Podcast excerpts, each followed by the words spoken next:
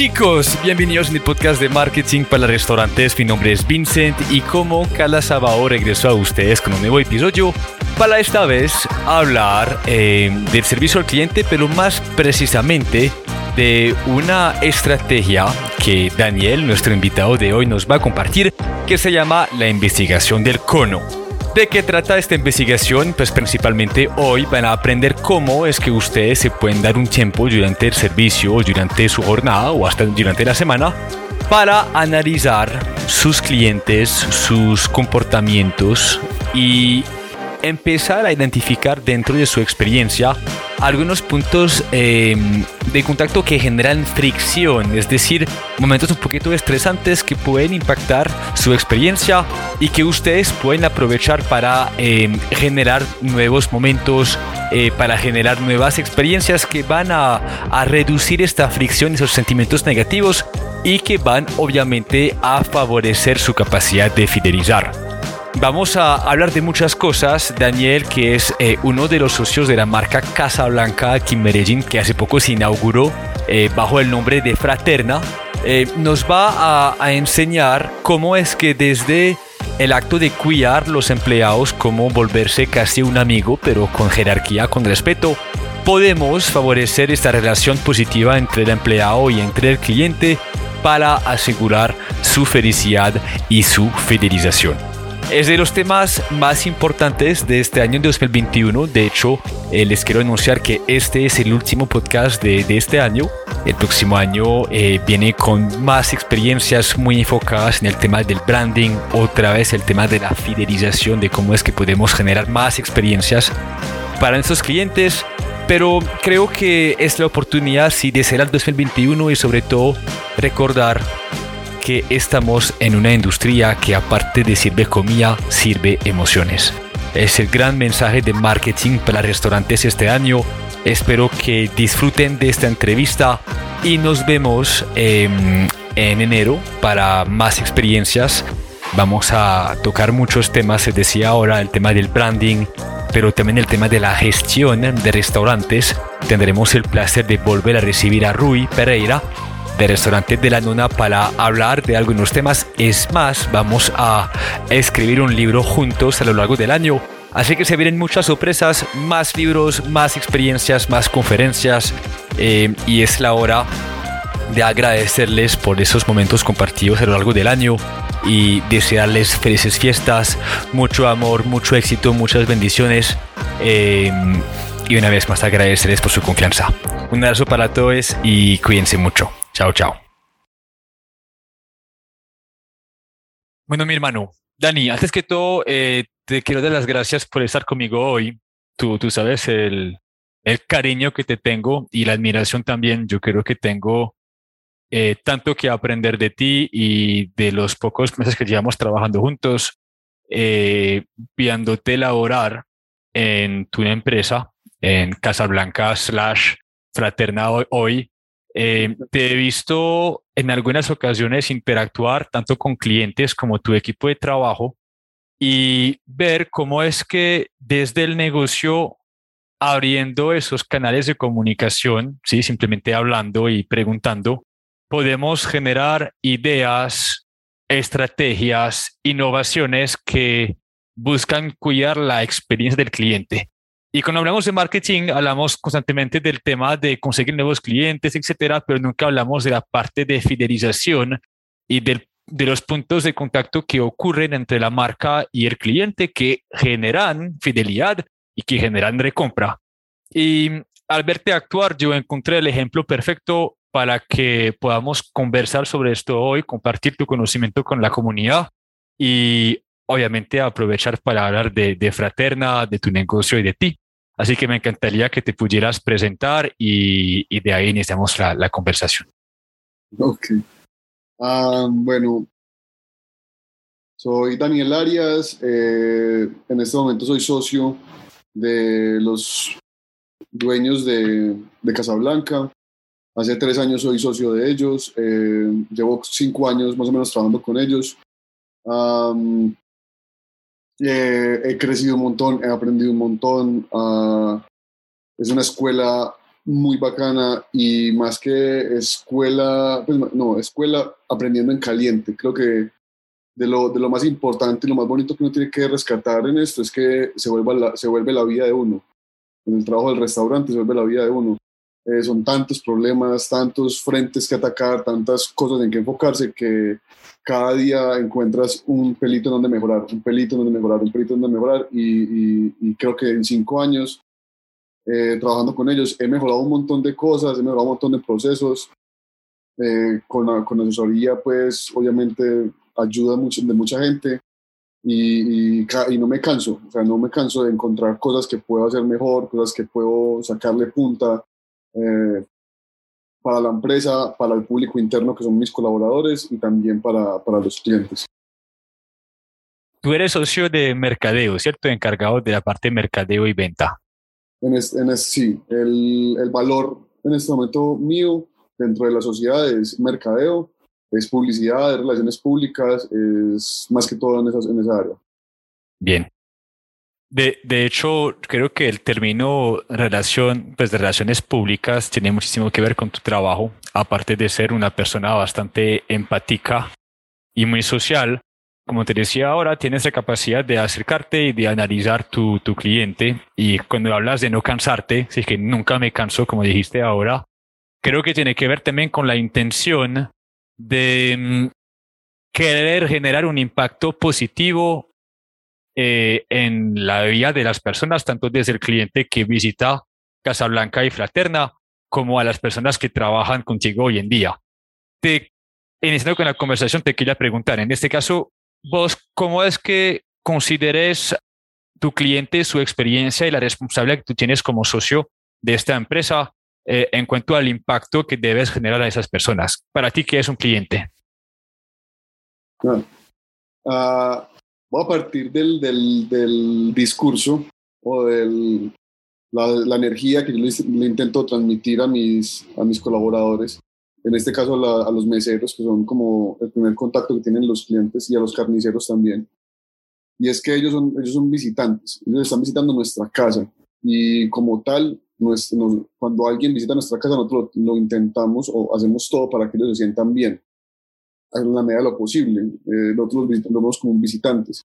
Entonces, cuando alguien llega a tu casa, eh, tú le ofreces lo ofreces simplemente lo mejor que tienes. Ve, ¿quieres cerveza? Ven, ¿quieres agüita? ¿O qué te provoca?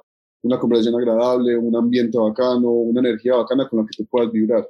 Yo siempre he dicho que, que si mis colaboradores están felices, si mis están tranquilos, están con buena actitud, eh, van a vibrar en ese mismo sentido hacia, hacia el buen servicio, hacia la buena atención, hacia eh, la felicidad y, la, y, el recuerdo positivo del consumidor o del visitante.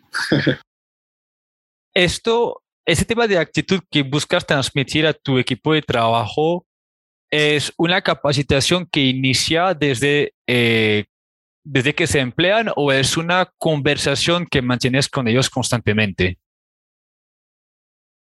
En, en este momento estoy eh, planeando todos, pues una vez al mes por lo menos, unas capacitaciones con todo mi, mi equipo de servicio incluso va a ser eh, voluntario si otras personas de los equipos también se quieren sumar a, y aprender pues, de, de, estas cosas que me gusta investigar. Y obviamente es muy importante, por ejemplo, para mí el saludo cada vez que llego. Creo que en ese, en ese entorno, en ese espacio, es donde se da esa primera capacitación, ese primer contacto de energía para que ellos vibren ir, saludar a todos los empleados uno por uno, preguntar cómo están, venga, cómo va, sé que estuviste enfermo, cómo vas con esa enfermedad.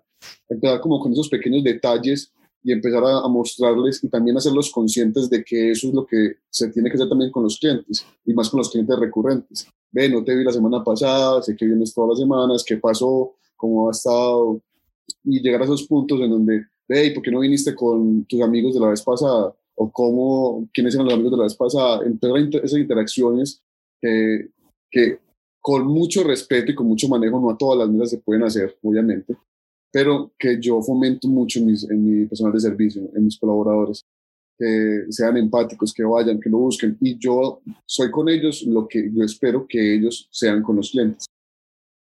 Ya, o sea que... Esa, La respuesta es en doble vía, tanto diario como capacitaciones. Bacano. O sea, a fin de cuentas, el buen servicio inicia, pues una buena relación entre el cliente y el empleado inicia primero con una relación entre el dueño, el administrador y, y el empleado. Da que, que tú demuestres a ellos lo que ellos deberían hacer con el cliente.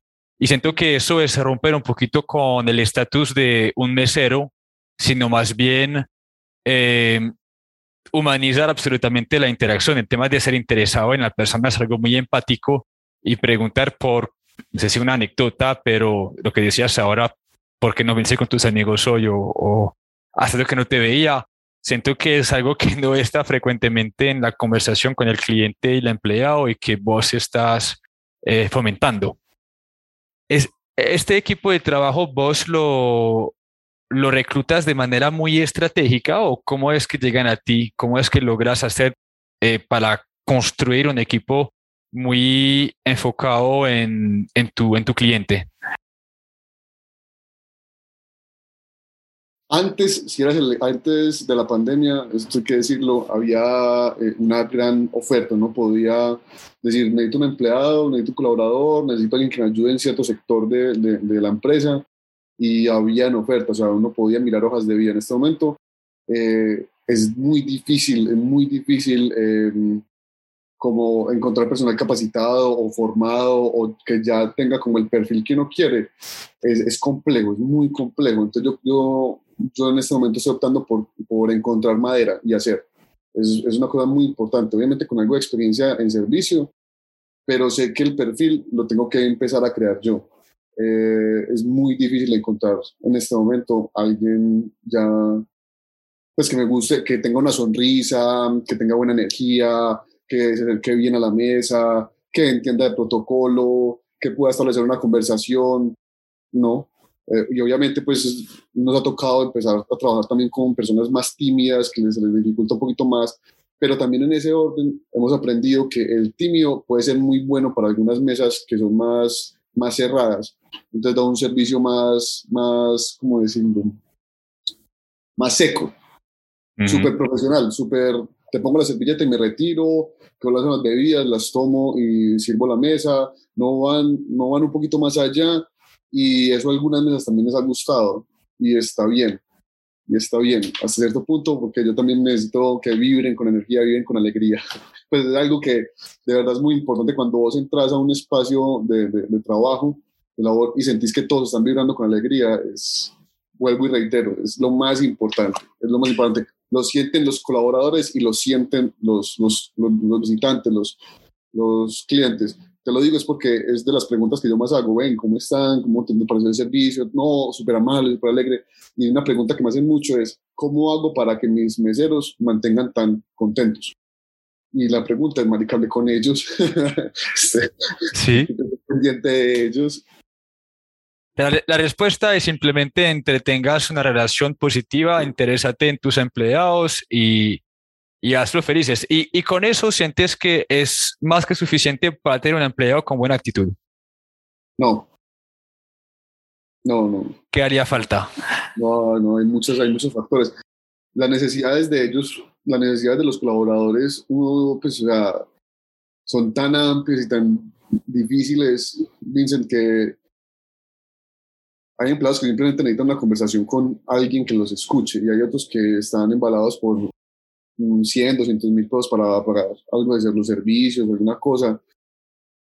Y yo, yo he llegado al punto, creo, en este momento de, de saber cuándo alguien de verdad, eh, después de tantas, tantos errores, porque cometí errores, presté plata a empleados que no necesitaban plata, simplemente era para parrandear y toda la cosa. Y ya en este momento, sé, y tengo tantos cerca que sé cuando uno tiene una calamidad doméstica o algún problema, sé que tengo que salir corriendo a, a, ayudarlos. Entonces no es solo el dinero, es también escucharlos, es también darles un consejo. Es, yo soy de los que me quedo, hay veces hasta el final del servicio y algunos no tienen transporte y me dedico a llevarlos hasta las casas y escuchar sus historias y, y, y ver dónde viven. Eso es muy bacano y ellos, ese run run empieza dentro de ellos. Ya, me lleva hasta la casa, sí, sí, yo hablé con él y tin, tin, tin, y eso es muy poderoso. Eso es muy poderoso dentro del clima laboral de, del restaurante. wow. Sabes que la semana pasada tuvimos una entrevista de una persona que se llama Luis Cincelejo, que, que me parece muy, muy similar a, lo que tú haces. Él, por ejemplo, estaba, eh, él ofrece todos los jueves a sus empleados un, peluquero que viene en la, en la tienda, en el restaurante para mochilarlos. Y también tienen salas de boxeo arriba para que se puedan desquitar, eh, desestresar entre, entre ellos y hacer deporte. son pequeñas acciones que tienen realmente que parecen no tener valor, pero que hacen toda la diferencia porque es de manera de humanizar el, mismo negocio y hacerles sentir importante y valorados, que en la industria tendemos, tendemos a, a, olvidar. Em, partiendo de esta idea, o sea, tú, tú es como si fueras el, que el papá de ellos, entonces. No, no, no, no, Algunos como que me han visto en una figura, pero no me interesa eh, ser el papá, me interesa ser el, el, el amigo pero con respeto. Obviamente hay una jerarquía que no se puede perder, eso, eso, eso es inevitable. Pero eh, un amigo, una persona con la que se pueden acercar y decir, tengo un problema. Eso es lo que yo busco. Eh, y, y, aprovecho pues para contarte, para seguir con ese, con ese hilo. A mí me gusta ir a parquear los carros. Eh, no sé si me has visto pues en algún momento, pero yo voy y estoy en el momento en el que me toca recibir al cliente en su primera vez eh, decirles que me esperen entonces en la fila, que tengan un poquito de paciencia, a cuadrarles el carro. Muchos me han dicho como, marica, no sé si darte eh, liga, pues propina de parqueadero, porque creo que eso es el dueño. Y no, no, no importa, o sea, te fue bien, estás bien, listo, bien. Me meto al bar, lavo los vasos, miro el equipo del bar cómo está, me meto a la cocina. Eh, incluso hay días en que le digo a los administradores que me voy a volver el líder de servicio y atiendo quejas para tener contacto, para saber cómo va mi servicio. Y eso también hace que los empleados vean que yo no soy un jefe que mira desde el escritorio o que está desde la barrera y que ellos están sufriendo los golpes, sino que también me da, herramientas para decirles, ustedes me han visto a mí trabajar con ustedes, ustedes saben que yo también sé por lo que están pasando ustedes. Vamos, vamos. Y, en ese, y, eso me, me, permite recolectar información tanto de mis colaboradores, que es mi público interno, como de mis clientes y es una de las cosas que de esa sala de boxeo me encanta y la, la, pondría para los clientes cuando están esperando por una mesa. Uno es muy, muy grosero y lo hemos, le hemos tenido la transformación de los clientes cuando entran y los reciben en el parqueadero y que no les provoca que nadie les hablen, bravos y de todo. He trabajado mucho con esa persona del parqueadero, por ejemplo, por eso, porque obviamente el, es más neita, más, más, más de barrio. Y entonces él se calme, se venga, no, no pasa nada, tranquilo. Ese cliente se lo va a agradecer, seguro que sí, espera un momentito. Y muchas veces me dado la razón, mis marica, entraron siendo súper groseros conmigo, siendo súper despectivos y salieron pidiéndome disculpas. Sí, ves, es la que la gente con hambre es muy grosera, tranquilo, eso es nuestro negocio, eso es nuestra industria. Bacanísimo. Eh, yo creo que eso se llama liderar con ejemplo antes, la confianza que has establecido entre vos y tus empleados es precisamente eso, es demostrar que, que bueno, también nos podemos poner la camisa y estamos todos en el mismo cuento y les voy a mostrar yo cómo un dueño también se, pues, se colabora con el, con el cliente interno que es el empleado. Pregunta, siento que hay un mito que es que si nosotros nos vemos amigo del empleado, como decías ahora, el, el empleado coge mucha confianza ¿sí? Hablabas de jerarquía y ya uno no gana más ese respeto que, que, tanto, hablaba, que tanto hablabas. A pesar de mostrar el ejemplo, de ser muy empático con ellos, de escucharlos, etcétera, ¿cómo haces para de igual manera establecerte como jefe y que ellos te, te hagan caso? En todas las relaciones humanas, lo más importante siempre es la comunicación. Y la comunicación, una de las partes importantes de la comunicación es marcar límites. Eso es lo que yo digo, la jerarquía. Eh, está bien, podemos hablar de muchos temas, pero hay unos temas que no se tocan. Entonces, o sea, eh, he llegado al punto en que mis empleados me han salido, me han invitado a salir, a parrandear con ellos, a tomar con ellos. Obviamente, no. Eso es un límite. Eso es un, eh, una señal de alarma de que, ojo con ese man, que ya no le puedes dar más confianza me parece muy bonita esta, esta cliente, esta niña, cualquier cosa, hey, venga, yo con eso no voy, hay que tener respeto con los clientes, hasta ahí. Entonces vas a medida que vas como, pues como te digo, yo aprendo en caliente, a medida que voy aprendiendo, a medida que voy teniendo relaciones con mis empleados, voy, voy encontrando esos límites que los voy marcando. Y obviamente hay puntos en los cuales ya tienes que utilizar herramientas externas, como ese tema trátalo con el administrador, para que sea un tema súper profesional. Entonces, conmigo puedes hablar ciertas cosas, pero esos temas, ya, esos regaños, es que jefe me regañaron, no sé qué cuántas, no paso por encima de las decisiones de mis administradores. Si mi administrador hizo esto, adelante. Y después en privado, obviamente, hablo con mi administrador, si tengo algo que decir. Si no, obviamente lo apoyo al 100%. Hay que tener esa jerarquía súper clara y súper establecida. Maravilloso. Hablamos de tu, eso es el cliente interno que es tu empleo. Hablamos de las personas que vienen a comer en Fraterna y que vienen con la expectativa de vivir una experiencia, eh, porque es un lugar muy agradable, la comida es bastante llamativa y podemos decir que los precios pues son relativamente altos, es decir, que se deja ya una expectativa de, ir a, pasar bueno y a comer muy rico. Yo te vi varias veces eh, ponerte en una mesa y analizar, ¿sí? Y de hecho, en reuniones que tuvimos, un día me dijiste, eh, espere, espere, aquí acaba de pasar algo súper interesante en esta mesa. Mira, ¿sí? Y, veo que tienes siempre un ojo sobre tu cliente y me gustaría de pronto indagar más sobre esto para que nos puedas compartir eh, esta tarea tuya de analizar y, y, de ver cómo desde el servicio como el, producto puedes mejorar y crear más experiencias. cuéntanos de esto. Listo. Eh, Claro. Bien, tenemos tiempo. En la universidad, que ya lo habíamos hablado, pero bueno, que queda aquí una profesora, voy a dar crédito, se llama Luisa Montalvo, de Mercadeo, nos inculcaba mucho la investigación del cono.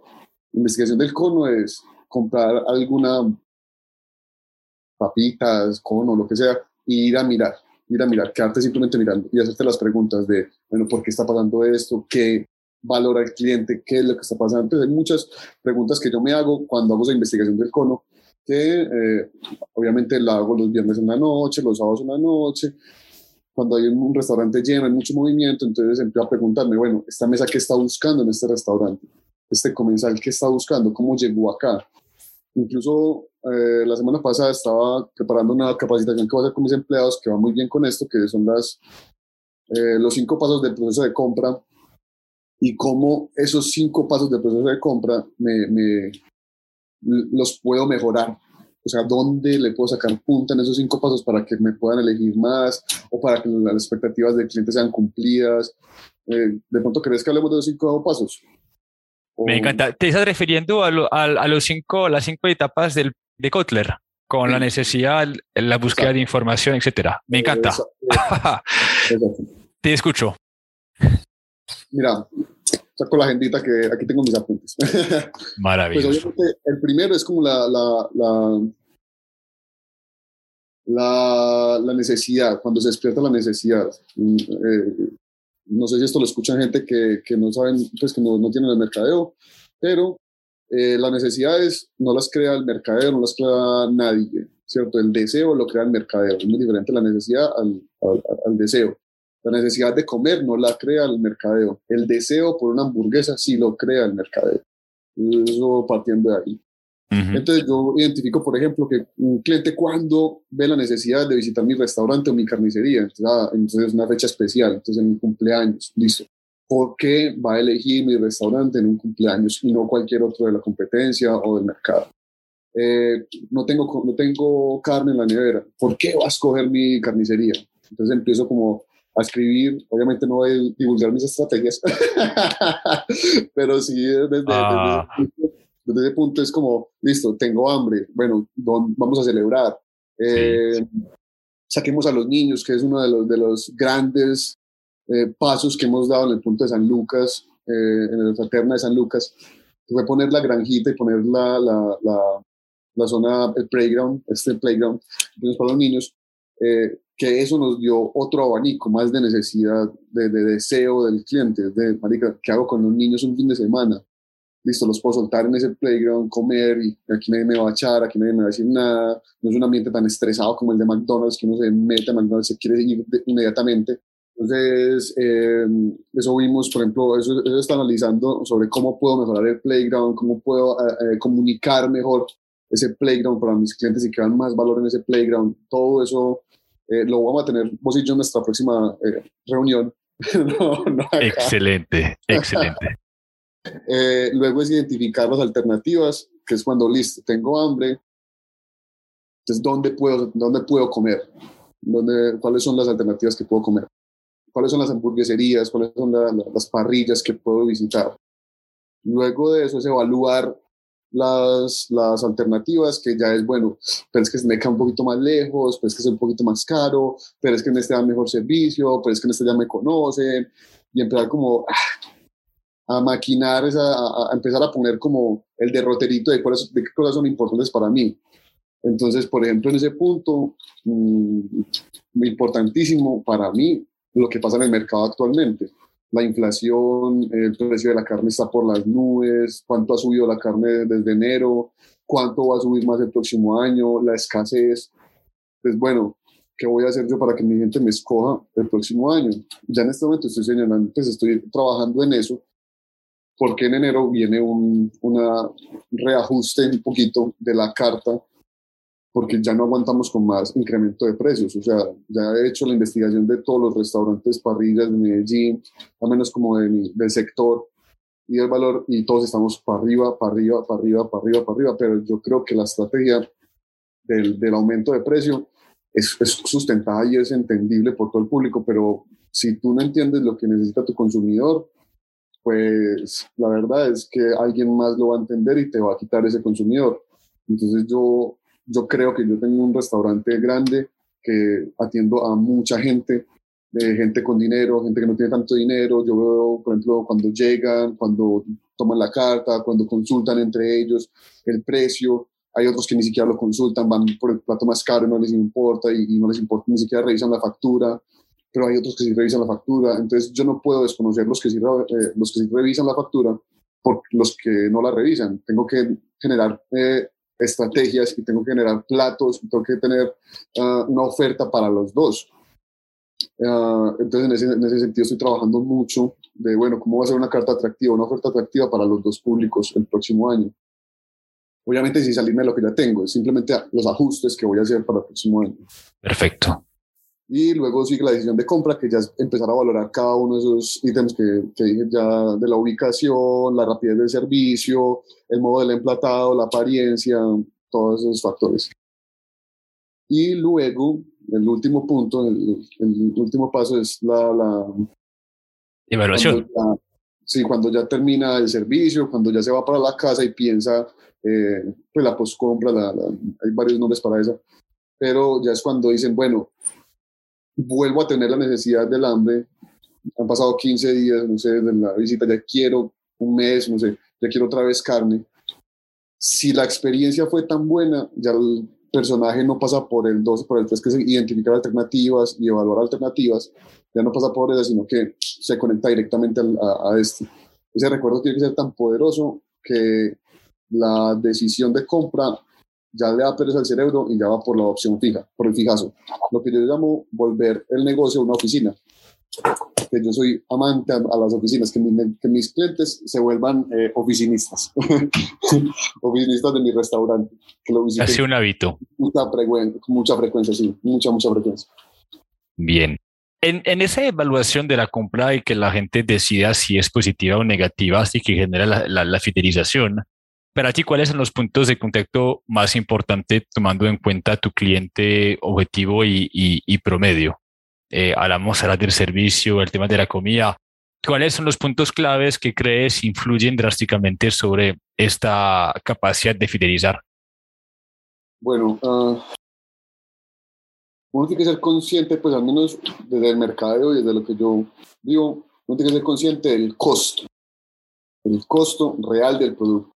En mi carta, una carne vale 30, 40 mil pesos, 50 mil pesos, no sé, un precio para, ponerlo. Ese no es el valor real del producto. El valor real del producto es desde que toma la decisión de compra. Entonces, ¿cuánto me demoro en el traslado? ¿Tengo que hacer fila o no tengo que hacer fila? Eh, ¿Cuánto tiempo se demoró la carne? ¿El mesero fue atento o no fue atento? ¿Me dejó las bebidas? Todo eso, al final del, del cuento, no es solo el valor de la factura, sino todo lo que tuvo que hacer para conseguir ese, esa, esa, esa comida, esa cena familiar. Listo, entonces en ese orden es, por ejemplo, es muy costoso un restaurante que no tenga opción vegetariana. Ahí, eh, eh vegetariana, ¿por qué? Porque entonces es más costoso para las reuniones eh, acomodarse a tu espacio. Entonces ya no me acomodo a tu espacio porque no tengo opción vegetariana, me toca buscar otro espacio porque quisiera estar en tu, en tu restaurante porque me gusta la carne, pero como tengo un familiar, tengo un amigo que hay que tener eso en cuenta, todas esas variables. Entonces, cuando dices como me parece muy amplia la pregunta, si querés la, la dividimos o no sé cómo la sí. No, súper, pero, aquí te estabas hablando de un costo como de experiencia o de riesgo percibido por el cliente al momento de tomar la decisión de compra. Y tú cuando te pones en la piel de esa persona y entiendes sus necesidades, entonces vas encontrando maneras de reducir esa, esa percepción de riesgo para facilitar la toma de acción y la venta. es esto. Claro. Mm, he intentado muchas variables, algunas funcionan, algunas no, algunas funcionan un tiempo, otras no tanto. Por ejemplo, hablemos de la fila para que, para que eh, hablemos de un momento, de un momento de, del restaurante. Entonces, listo. Lleno el restaurante, hay una fila de, he tenido filas hasta de 70, 80 personas esperando para poder ingresar al restaurante y yo, bueno, tengo el restaurante lleno, no puedo parar a la gente, no voy a parar a la gente. Eh, aquí aprovecho para meter una, una experiencia que fue muy loca que fue que una mesa eh, sacó un rompecabezas y lo empezó a armar en pleno servicio de domingo, hora de almuerzo, esto lleno, y este man haciendo un rompecabezas, y los administradores me miraban como, ¿qué hacemos para pararlo? Y yo me paro al lado de la mesa y me certifico de que nadie los moleste, de que nadie les diga nada. Ellos están en su momento, ellos pagaron por el momento y déjenlos tranquilos porque esto, eh, esto está haciendo que el espacio vibre, está haciendo que esto es energía, esto es... Eh, ellos salen del restaurante hablando muy mal, muy mal por, por, por cositas muy pequeñas, errores que nosotros cometemos y, y las cosas que nosotros eh, hacemos para que todo salga bien, de pronto no se notan tanto. Y esa era una de las cosas que, que, que uno tiene que hacer que se noten. Hay veces que el dinero, pues el afán de vender más, el afán de llenar todas las mesas más y, y, y darle la vuelta, está bien, pero pero ¿y qué queda con la experiencia? ¿Qué queda con el recuerdo? ¿Qué queda con ese ambiente? ¿Qué queda en, la, en el paladar no solo de, de, la boca? ¿Qué queda en ese recuerdo de esa, de esa familia? De que te acuerdas cuando fuimos allá, armamos el rompecabezas, pasamos súper delicioso. Yo valoro eso. Yo busco eso en mi restaurante, busco que ese espacio sirva para eso. Obviamente no te voy a negar, es dinero, pero... Entonces, bueno, volviendo a la fila. eh, hemos sacado degustaciones para que la gente pueda comer algo mientras espera la fila, pero entonces muchas, ay no, me des el apetito, no, quiero, voy, vengo por este plato, no, no, no, no, no, es que yo sé que voy muy medio para la, para la comida, hay unos que sí, otros que no, bueno. Hemos llamado eh, empresas que, que nos venden productos, quesos y botana, botanitas y botanitas así, sí. uh, para que degustación al ingreso. Eso ha sido, eso antes de pandemia fue muy bacano. En este momento no lo he podido volver a hacer pues, por los protocolos y todas las cosas, pero me servía mucho para atraer clientes hacia la tienda. Entonces probamos una salsa, ah, esto lo venden en la tienda, sí. Entonces hacía la venta cruzada mientras hacían la, la fila. Eh, entonces que Pachamama, que la salsa, se me olvida el nombre de la otra salsa, eran uno de los que más les funcionaba esta estrategia de, de mientras está la fila esperando, la gente esperando, yo mirando hacia arriba, venga, los llevo a comprar a mi tienda. Cabe subrayar que tus, tus restaurantes tienen eh, una carnicería y una tienda dentro de ellos para que la gente pueda comprar carne y pues perfecto. Entonces, eh, eso sí, pues también bebidas, entonces pongo, yo lo llamo las aguas locas, que es un jarroncito pues de vidrio bonito con aguas y fruticas adentro, también para que la gente espere. Eh, y esas, esas medidas funcionan un tiempo y luego se apagan y funcionan y se apagan porque es que eh, dependen mucho de como la ejecución. Entonces, si no está la niña que es empática, la host o la charcutera buena y tanto tan buena en el sentido amable, eh, entonces, entonces me dejan toda la mercancía, las pruebas, no, no se vendió nada, no se vendió nada, es que no, no lo ofreciste bien o no tuviste la energía, no, no, no, entraste. Entonces ha sido como una constante, a veces me va muy bien, a veces no, en esa, en esa fila. Y toda esa energía y todo ese pensamiento y todo eso es para reducir pues, la sensación de espera. Obviamente uno esperar así es horrible sin nada, esperar con un vasito, con una cerveza en la mano es más llevadero, esperar con una agüita loca en la mano es más llevadero, esperar con el estómago no tan vacío es más llevadero, eh, que te entretengan en la fila, que los niños, es una cosa muy importante, por ejemplo, de la fila. Yo siempre que paso por la fila, yo a los niños y las mamás desesperadas con los niños, porque los niños tienen mucha energía y saltan mucho. Entonces, ven, eh, si quieres, los puedes dejar entrar y que entren a los playground y tú esperas la mesa. O ve con ellos a, los jueguitos y, y, ah, yo puedo entrar entonces con los niños. Sí, entra, entra adelante. La mesa no te la puedo dar, pero pues sí puedes entrar con los niños. Y eso es una cosa que agradecen mucho las familias. Ahí en ese momento de, listo, no tenemos, y me ayuda mucho en la energía de la fila, porque obviamente los niños mueven mucho la fila. Entonces la gente está esperando con los niños ahí. Entonces, venga, venga, tenemos los niños a los juegos, que ellos allá se entretienen todos y la fila es más tranquila, menos ruido, todo bien. De hecho, es como en la guardería, tú tienes una empleada que es dedicada a los fines de semana a guardar los niños mientras juegan, ¿cierto?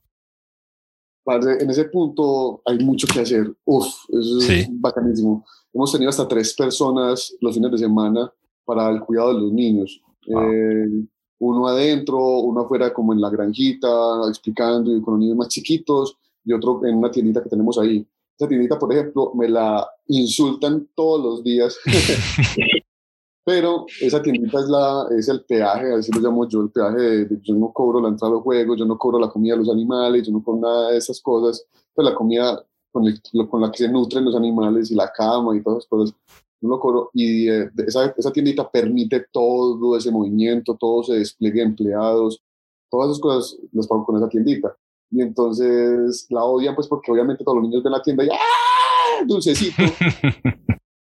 ahí gano dinero, obviamente esos mercadeos, es cómo, cómo venderle más a esos pequeños cerebros, todo hay que decirlo también.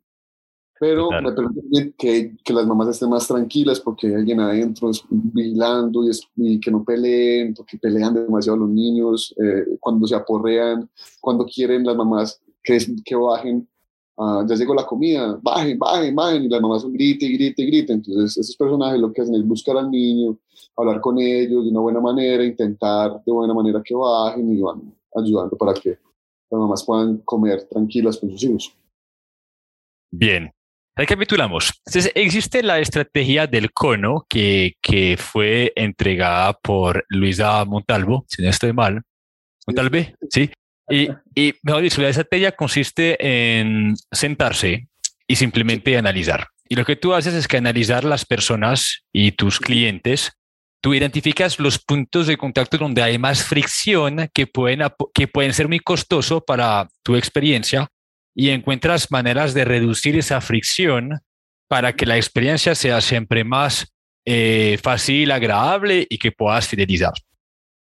Uno de los ejemplos que vos me dice que ya estamos aplicando en este momento es que nosotros tenemos un presupuesto mensual aprobado por los administradores, firmando por las facturas y todo, donde los administradores pueden dar degustaciones siempre a cualquier mesa que ellos consideren sin ningún límite, para recuperar el servicio. Nosotros tenemos eso institucionales, eso ya es un hecho. Entonces, desde entradas hasta fuertes, hasta lo que necesite la mesa para que esté bien. Si la mesa necesita una botella de sangría para estar bien, botella de sangría llevará, para que ellos se vayan bien. Te cuento una experiencia, pues, por ejemplo, ahí en ese punto.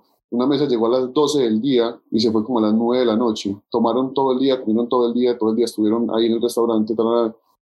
Al final, de la, al final del servicio ya no sabía qué hacer con ellos. Ya, ya, les había dado el mejor servicio que les podíamos haber dado, les puse meseros a disposición. Ellos medio alzaron la mano y ya estaba el mesero encima.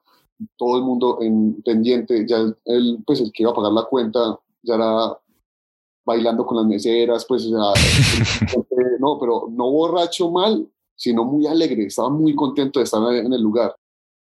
Y al final le dije, marica, pues obviamente, señor, ¿cómo está, Daniel? ¿Qué puedo hacer por usted? No, ya estamos felices, estamos contentos, no te preocupes, no, no pasa nada, ya, ya no vamos a ir. Y yo, mmm, me deja darles un caldito por lo menos, hombre, ya que pasase tan bueno hombre, dale caldito a toda esta gente, hombre, y empezó a sacar el caldito de costilla de nosotros y caldito de costilla gratis para toda la mesa.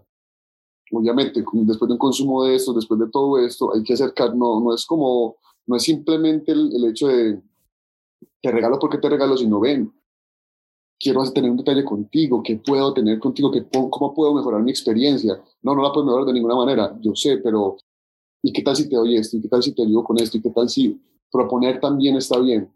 Proponer también está bien. Cuando el cliente te dice, no, está bien, hay mucha gente que en ese punto ya cruza las manos. Y, y, y no, no, porque, porque también superar expectativas está bien, también ir un poquito más allá.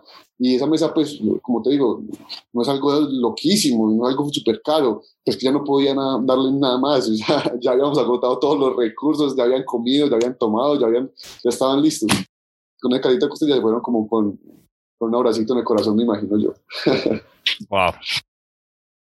Cuando yo, yo analizo una experiencia de un cliente de restaurante, aparte de la fila, encuentro también dos puntos de contacto que tienen mucha fricción. Uno es la espera de la comida y, y, dos es el tema del pago y más cuando el, el empleado pregunta, por ejemplo, si debemos incluir la, la propina o no.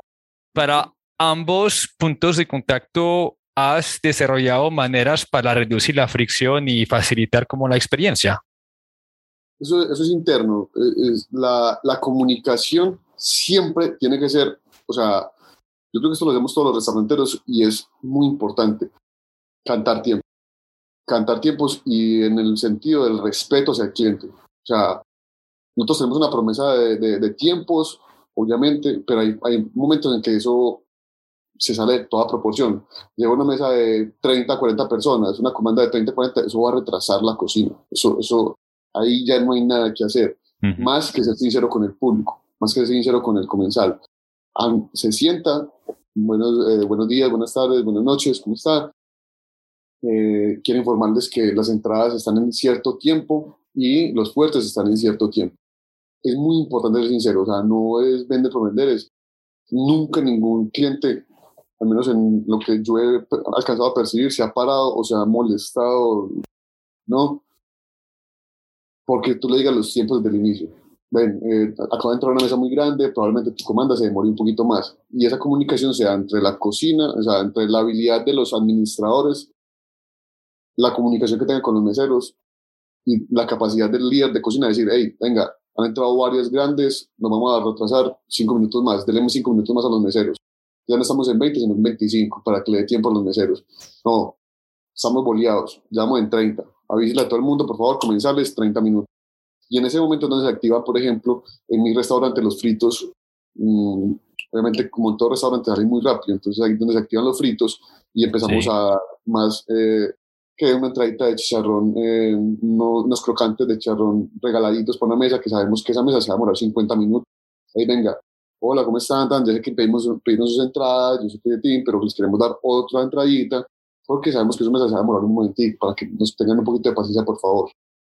Eso es una de la, de la esa, esa es la parte del, de, de, de, los tiempos de la cocina.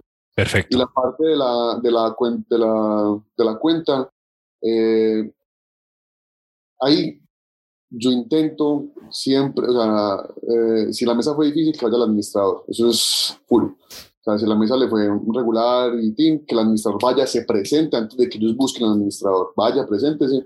Hola, mucho gusto, mi nombre es fulano tal, yo soy el administrador, me quisiera quedar con su contacto. Una cosa muy importante de nosotros es tener contacto, o sea, pedir el contacto del cliente para así como generar como, ven, la próxima vez que vayas a visitarnos, si quieres me avisas, yo te ayudo con una reserva, eh, ven, cambia con tu contacto, yo te mando un detallito a la casa, que eso nos permite mucho, por ejemplo, la charcutería, nos ha permitido mucho recuperar clientes después de, o transformar el cliente, que es, le enviamos una cajita con productos por la mala experiencia.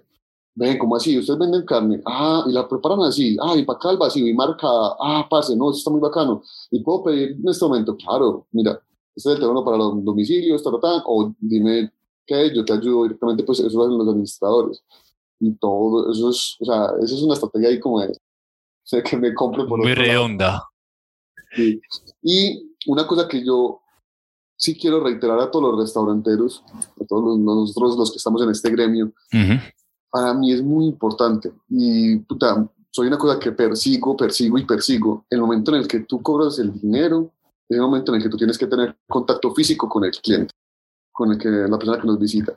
Muchos, muchos, muchos meseros eh, no acostumbran a tener un contacto, simplemente llevan eh, el portacuentas, lo ponen en la mesa, están pendientes de su servicio, las otras mesas, casi que cogen la tarjeta ni sin mirar al cliente, cobran o reciben el efectivo sin mirar al cliente, van, llevan, vuelven y dejan el portacuentas y lo tiran en la mesa, o sea, no, no lo tiran, sino lo depositan en la mesa sin mirar a nadie, sin nada, tan, y van, eso es un proceso que para mí es muy delicado. Muy frío. Sí, ahí hay confianza, ahí hay agradecimiento, ahí hay un montón de energía que tú tienes que tener que tú como eh, pues, colaborador, el señor que está ahí pagando la cuenta, nos está dando con qué comer a todos nosotros. Lo menos que podemos hacer es mirar los ojos, darle una sonrisa y agradecer de verdad, sinceramente. El contacto visual es muy importante en ese momento. Entonces, fomento mucho eso en, mis colaboradores, en mis meseros, en primera línea, que es cuando cobren, miren a los ojos, por favor.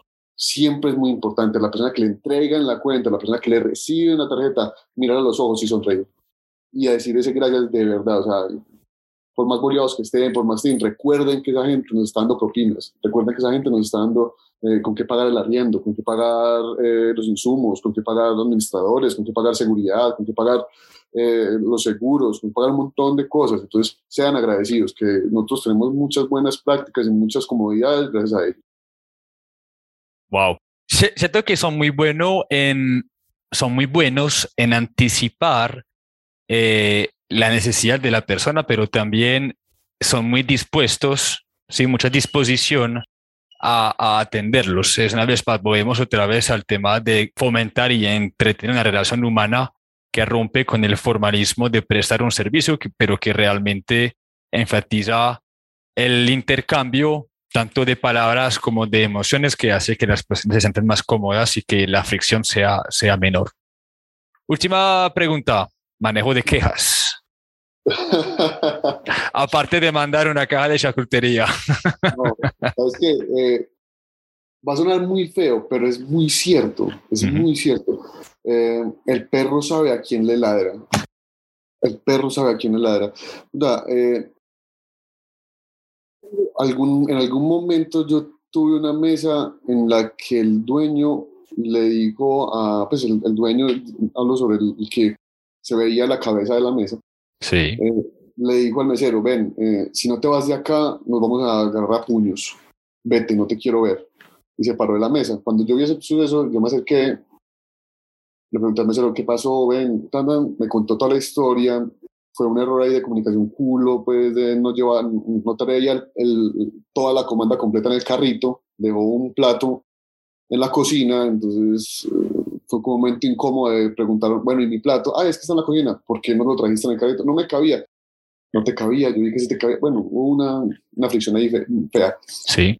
Obviamente, cuando se acerca el administrador, le habla de cierta manera al administrador, obviamente, no, eh, bueno, yo no, es que yo no necesito dinero, yo no necesito nada, yo no necesito nada.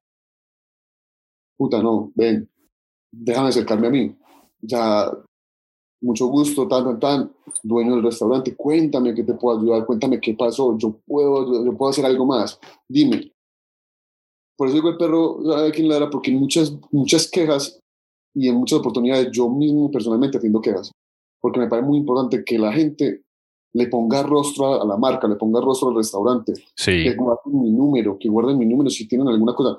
Me ha tocado clientes que ya son conchudos y de la mejor manera ven, es que este es mi número privado, yo no puedo atender tus domicilios, yo no puedo estar pendiente de, tus reservas, para eso hay un número, yo con mucho gusto te lo, si tienes algún problema con eso, búscame, pero el número para eso es este. Pero tenga mi contacto, si tiene algún problema, alguna cosa, comuníquese conmigo, es, mi empresa, esto me duele, yo, no, todo, yo siempre le digo mucho a, las mesas, es, con cada crítica yo mejoro, ni la que yo con eso hago algo, ni en mi arcilla que yo moldeo, me barro, eh, y muchas veces uno no los ve. Entonces, eso de las quejas es, es, es, es ahí. Es, listo, tú le puedes eh, enseñar a un mesero muchos protocolos de servicio, agache la cabeza, eh, entienda al, al, al, comensal, eh, démosle herramientas al administrador, dele degustaciones, al cliente, pero hay veces que esas herramientas también como que se quedan cortas. Entonces yo llego hasta ese punto, quizás a falta de más herramientas, pronto alguien me pueda enseñar algo más, pero quizás falta más herramientas, voy a, pongo mi rostro, pongo, me pongo en, tela de juicio, eh, me muestro como, listo, ¿qué puedo hacer por ustedes? Y creo que eso lo, hace toda la sociedad, o sea, todos nosotros, los, los socios, mis, mis, otros tres socios, son de, de atender quejas también personalmente, de te fue mal en la mesa, ven, ¿por qué? Y, y, establecer esa conversación cada que se puede, oye, ya, ahora arrancaste la, la, conversación cuando iniciamos pues el, el, podcast con el tema de relaciones públicas. Yo creo que eso lo, lo responde muy bien. No trata únicamente de hacer contactos, sino también de escuchar las personas. Y, y cuando hablamos de gastronomía, de restaurantes, tendemos a olvidar que, lo decías ahora, que la gente no va solo para comer, sino también para sentirse bien, que tiene que ver con la, cuarta escala de, la pirámide de Maslow, la necesidad de reconocimiento y la necesidad de sentirse importante, sentirse exitoso y también sentirse escuchado. Entonces, no hay mejor manera de solucionar una queja que simplemente escuchando al, cliente eh, y no hay mejor marketing que también escuchar al cliente y encontrar cómo reducir la fricción que tú hablabas ahora para mejorar la experiencia. Y cuéntame, paréntesis. me, acabo de acordar de, de, una queja que fue muy bacana de solucionar. Eso fue brutal. Sí. Y uh, en ese punto lo que estás diciendo, escuchar al cliente. Fíjate que eh, en algún momento mm, me llegó una queja que unos señores habían comprado una picaña y eh, que les había salido maluca, que no sé qué, tan, tan, tan venga, escuché esa queja y yo, venga, ¿hace cuánto fue eso? Ah, hace 10 minutos. Y el señor para qué la necesitaba, ah, que iba a hacer un asado. Y yo, ah, bueno, venga un momentico, déme el teléfono del cliente. Aló, ¿cómo estás, parce? Mira, Daniel Arias, ¿cómo están? Ah, bueno, sí. Venga, ¿usted dónde está ubicado? Ah, no, aquí en Envigado. Bueno, ¿y qué ibas a hacer con la picaña? Ah, no, estoy aquí en un asado con mi familia, pero pues ya no, pues no sé qué vamos a hacer, estamos mirando a ver qué, qué pedimos a rápido, qué vamos a hacer porque no nos gustó la picaña. Y yo, venga, no, no, no, tranquilos, tranquilos. Deme la dirección de su casa, que ya yo le envío comida para cuántas personas necesita. Ah, para tantas personas, listo, de una. guarde mi teléfono, este es mi teléfono, lo que necesite a la orden. Yo mismo fui, le organizé la picada, no tenía domicilio ese día, yo mismo fui, se les llevé las picadas, me presenté, mucho gusto, tan, tan, tan. Mira aquí sus picadas, coman, pasen bueno al día de hoy ese man es un clientazo mío. Man un clientazo mío, toda me escribe, hola Daniel, ¿cómo estás? Mira, tata, necesito una reserva, necesito cualquier cosa.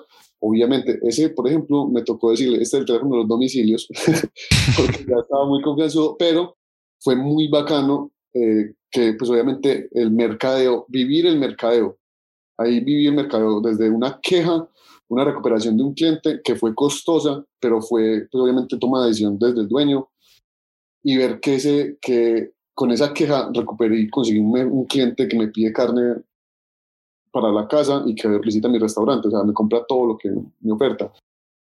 Entonces, es de esas cosas que hay veces tenemos que apostar, hay veces apostamos y perdemos en, la recuperación de los clientes y hay veces ganamos. Y probablemente también ganaste las personas que estaban ese día en, en este asado y las personas a las cuales se le ha recomendado y ha compartido esta experiencia. Eh, yo, yo veo, yo he escrito mucho en las notas de hoy, disposición, interés, sí, a, hacer la persona, escuchar. De hecho, mira que este cliente fiel no hubiera podido ser posible sin simplemente interesarte y escuchar su necesidad de lo que estaba pasando. Hubiera podido ser simplemente una queja que se soluciona, qué pena, mejoraremos, pero vos te interesaste en él. Entonces, comprueba todo lo que hemos hablado hoy. Eso de, del cono es simplemente interesarse en las personas y responsabilizarse por la experiencia que ellos tienen en el negocio y era precisamente la razón para la cual te, quería entrevistar porque naturalmente, innatamente, creo que eso es innato en ti, Dani, em, te responsabilizaste por un lado por tus clientes, pero también estás inspirando a tu equipo de trabajo a hacer lo mismo y, generar buenas emociones que llevan a la compra, a la recomendación y a la recompra, o la fidelización. ¿Me quieres compartir alguna cosita? Yo, yo quedo más que contento con esta entrevista. No sé si un punto importante que deseas comunicar a la comunidad eh, y con eso cerraremos tranquilamente. No, me, una, yo creo que la, la, una de las motivaciones más grandes o la más grande es, es es eso, es entender al público, porque si yo no lo entiendo, va a haber alguien que lo va a entender. O sea, la, la, la, necesidad del, de mi público varía, va cambiando, va siendo muy diferente a medida que va avanzando el tiempo. Lo digo porque yo conozco, pues yo he estado al lado de mis primos, eh, los Lopera, los dueños de esta marca, Casablanca, desde que tengo conciencia y he visto la transformación de la marca. He visto que ha evolucionado y saca productos, baja, cambia, intenta, sale por un lado, esto es más exitoso. Ese afán por, por, por mejorar, ese afán por crecer, ese afán por, por encontrar eh, algo para mejorar desde el punto del cliente, no desde las creencias propias, porque pues sí, yo, yo creo que la comida árabe va a ser un éxito en, Colombia, entonces va a montar que Casablanca, que Fraterna va a ser árabe, no, eso no funciona así, es, bueno, este cliente que vino a mi restaurante, ¿qué está buscando y qué más le gustaría? ¿Qué más le gustaría encontrar en este espacio? Ahí, ahí es donde yo me paro, ahí es donde yo invito a todos a, a pararnos, a, bueno, si yo no entiendo mi consumidor, si yo no, veo qué quiere este man, alguien más va a estar en ese, va a estar pendiente de este man. Es como la, una novia, así, que no tenga tienda que la tienda. Eh, eh, pero es así, hay, yo veo negocios que van a durar así toda su vida y está bien, eh, son tradicionales, pero un restaurante tradicional que no se actualice, que no haga eventos, que no se mueva, que no, que no le ofrece, eh, que no muestre, yo hablo de dinamizar el espacio, sí. que sea estático, esos restaurantes simplemente va a haber una oferta que se va a volver cada vez más interesante, cada vez más interesante, cada vez más interesante, y que su público, a medida que va pasando el tiempo, va a llegar un fin de semana en que va a decir, bueno, ¿y qué tal si intentamos algo más? Bueno, y, va a llegar el hijo que viajó y va a llegar los papás que siempre han comido toda la vida en el restaurante tradicional y le van a decir, venga, probemos esto que está nuevo y qué tal que les gusta a los papás y qué tal que ahí se nos pierda un cliente. Nosotros tenemos que estar a la vanguardia del consumidor. Esa es como mi conclusión. Te, felicito. Me llevo temas para el desarrollo en las redes sociales, cosas como qué tan costosa es tu experiencia, si no cuidas y, y no entiendes tu cliente, alguien lo hará para ti. Pues no, no lo hará para ti, lo hará contra ti. Eh, y, y eso de dinamizar tu negocio. Me encanta que es realmente una posición proactiva, no reactiva, que busca constantemente como generar valor, tanto desde la innovación del producto como experiencias en el punto de venta, como ustedes lo hacen con la música en vivo y, otras experiencias. Me insisto sobre lo que te dije a principios de, este podcast. Te respeto, eh, Manu, te inspiras, en serio. Eh, que un placer trabajar contigo, aprender de ti. Y eh, no, pues nos vemos antes de finalizar el año y te agradezco mil veces por, por este espacio que nos has brindado. Hombre, no, lo mismo, también mucho respeto, mucha admiración y muchas gracias, weón. Aquí con nervios apoteando, pero. no, te, te, fue muy bien. Te fue súper bien. Listo, Dani. Gracias, gracias de nuevo. Un abrazo, cuídate mucho. Todo bien.